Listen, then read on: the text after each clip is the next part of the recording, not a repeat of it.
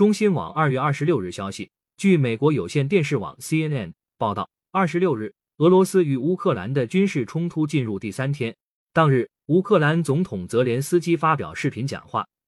称乌克兰已抵御并击退俄攻势。他还动员本国国民继续抵抗，并积极寻求国际社会支持。视频讲话中，泽连斯基称，乌克兰军队已成功抵御住了来自俄罗斯方面的军事行动，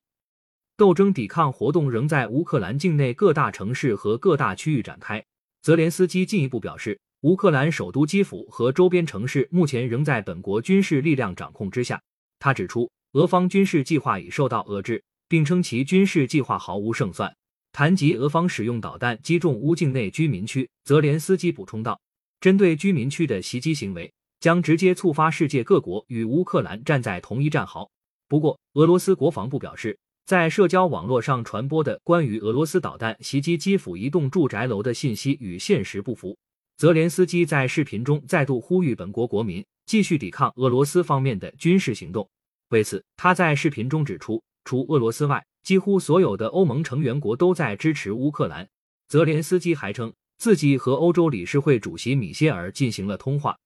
表示现在是彻底结束长期争论、决定乌克兰是否加入欧盟的关键时刻。他还表示，国际金融机构正在积极讨论从经济上制裁俄罗斯的可能性。我希望德国和匈牙利能勇敢站出来支持相关决定。泽连斯基表示，除呼吁本国国民回国参与抵抗外，泽林斯基表示。如果有境外志愿力量愿意提供帮助，乌克兰将全力为其提供武器支持。感谢收听羊城晚报广东头条。